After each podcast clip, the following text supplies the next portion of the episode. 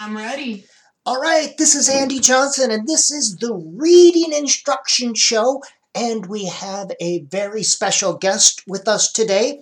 Special guest, would you tell us who you are? Uh, my name is Olivia Mickelson.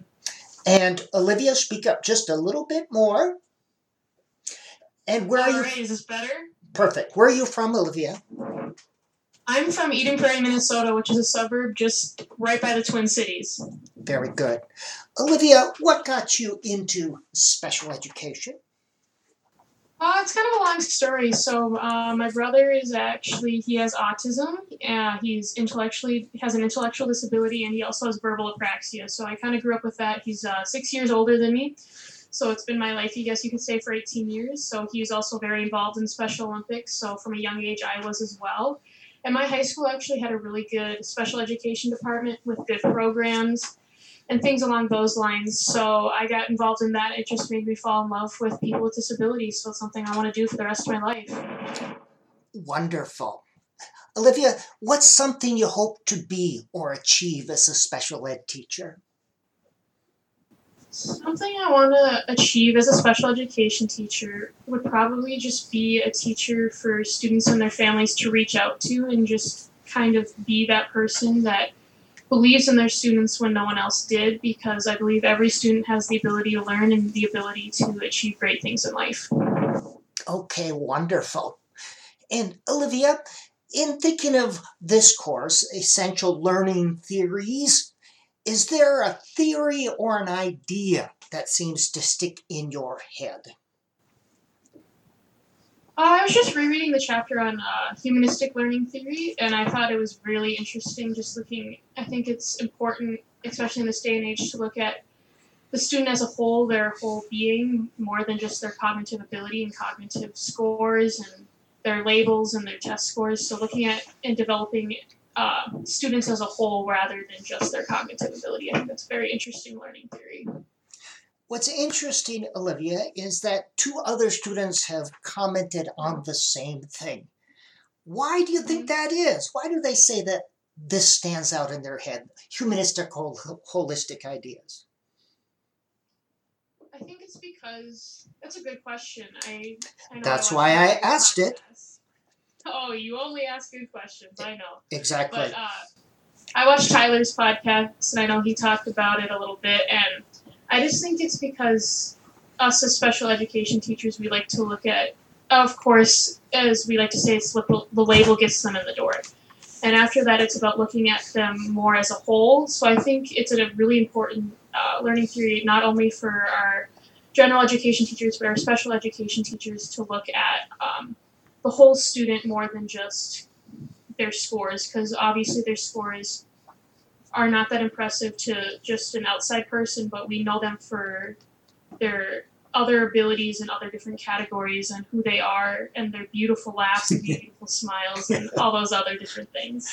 I love it. Beautiful laughs, beautiful smile. And the label gets them in the door. And we focus on what they can do instead of what they can't do.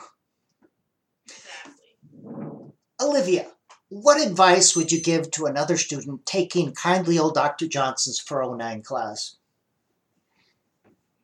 Honestly, read the book. Reading the book is important. I'll be honest, sometimes with other classes, I don't read the book because I don't think I need it. I'm not the biggest fan of reading, but I've learned, especially in your class, to read the book to get a greater understanding of what you say in your class and what you say in the book, and it's just kind of the double, two different ways of looking at it. I'm sorry if I'm giggling. You mean you take a class and you have to actually read the book? Yeah, sometimes so, crazier things have happened, I know. Sometimes mm-hmm. in college. College is crazy. My God, what a cruel and nasty professor he is. He's a horrible man. It's a good book though. I really like the book. It's short. It's not like it's not super long readings either. So there's no there's literally no reason not to read the book. You know, the reason I wrote the stupid book in the first place is these Ed Psych books cost like 150 bucks. And they go on and on and on. And beginning teachers just need the basic ideas. They don't need all this blabbery stuff. enough about me. What advice would you give to high school students thinking about going to college? I think there's a lot of different advice you could give about, especially about thinking of going to college. And I think my biggest piece of advice would be to find the right place, the right college to go to, because I feel like a lot of young people, it's so hard to tell 17, 18 year old kids to go be able to figure out what they want to do with their life. Yes. I think the first step, you don't even have to know what you want to do. Just find a place that feels like home. Focus on the campus, the university, what they offer before you focus on the major, and everything else will come. And why did you select MSU Mankato? Uh, that's a good question. So for me, it's about an hour away from home, so that was a perfect distance that I'm not super close, but if I need to go home for any reason, it's right there. The major special education isn't offered at too many other colleges in the state of Minnesota. I also looked at some colleges in Wisconsin. They have a couple there too, but I know they have a very good special education program. And I'm really into sports, so I know Mankato's got a great football team and a great hockey team, so that was also a big draw for me. Excellent. Olivia, something else you think is important for us to know about life, learning, teaching, or anything? I think it's Anything. really important. Anything. All right. I think it's really important when interacting with other people, whether it be whoever it is, whether it be a person of a different race or has a disability or so, social economic status, to look beyond the label. I think everyone in this world is labeled in one way or another, and I think it's important to get to know the person underneath the label and get to know who they are, because just because they have Down syndrome or they come from a different different uh, lifestyle than you doesn't mean that they're any less of a person. So I think getting to know people for who they are instead of what they are, essentially.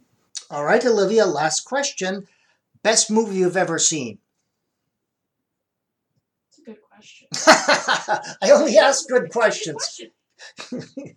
oh, I know. Movie. I Or- think A good movie you've seen. trying to think with this quarantine, I've been watching a lot of movies. Um, there's one I just watched. A Star is Born is a pretty good movie that came out a couple years ago. That's a pretty good movie, but I always liked The Blind Side. That's a pretty old one. It's a football movie, but I think that has really good life lessons, and the acting's pretty good in that movie as well. Oh, yes, love that one. All right, Olivia, thank you. You've given us much to think about. Yes. All right, take care. You.